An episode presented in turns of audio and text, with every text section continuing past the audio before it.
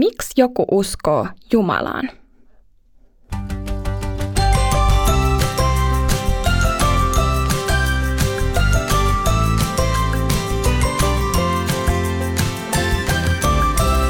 Donkkipodi. Tämä on Donkkipodi, podcast, jossa tehdään oivalluksia elämästä Raamatun ja Donkkilehden äärellä. Mun nimi on Iida, mahtavaa kun oot kuulolla. Tämän kerran aihe on, miksi joku uskoo Jumalaan? Tunnetko sä jonkun, joka uskoo Jumalaan? Mitä sä luulet, miksi hän tekee niin? Onko hän nähnyt Jumalan? Enpä usko, sillä kukaan ei ole nähnyt Jumalaa.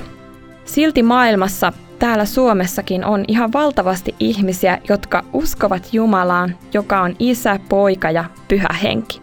Mutta miten tämä usko oikein syntyy? Tarvitaanko siihen jotain muutakin kuin tietoa, jota saa vaikka donkkilehdistä tai pyhäkoulusta? Raamatussa Efesolaiskirjeessä luvussa kaksi sanotaan näin. Armosta Jumala on teidät pelastanut, antamalla teille uskon. Pelastus ei ole lähtöisin teistä, vaan se on Jumalan lahja. Yleensä lahja kääritään kauniiseen paperiin. Sitten siihen liitetään kortti, jossa lukee kenelle ja keneltä se lahja on. Ja totta kai lahjan saa ja sitten myös avaa sen. Eihän siitä muuten ole mitään iloa. Uskon lahjan hienoa käärepaperia on kaikki se tieto, jota oot saanut Jumalasta ja Jeesuksesta. Kortissa lukee saajan kohdalla sun nimi. Lahjan antaja on Jumala. Tämäkin lahja kannattaa avata, sillä sen sisällä on jotain paljon tärkeämpää kuin pelkkä tieto. Siellä on uskon lahja. Jumala haluaa antaa sen sun sydämeen ihan henkilökohtaisesti. Kun on saanut uskon lahjan ja ottanut sen vastaan, sydämeen tulee ilo ja rauha.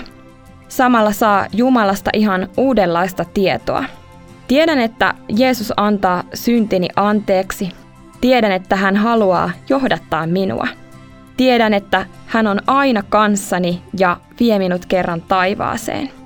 Ja saan myös halun rukoilla, auttaa muita ihmisiä ja kertoa Jeesuksesta muillekin. Uskon lahja on tarjolla kaikille – Siksi siitä kannattaakin kertoa.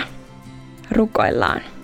Rakas taivaan isä, anna minulle uskon lahja. Anna se myös kavereilleni. Aamen. Ja sitten kysymys, oletko sä saanut uskon lahjan Jumalalta?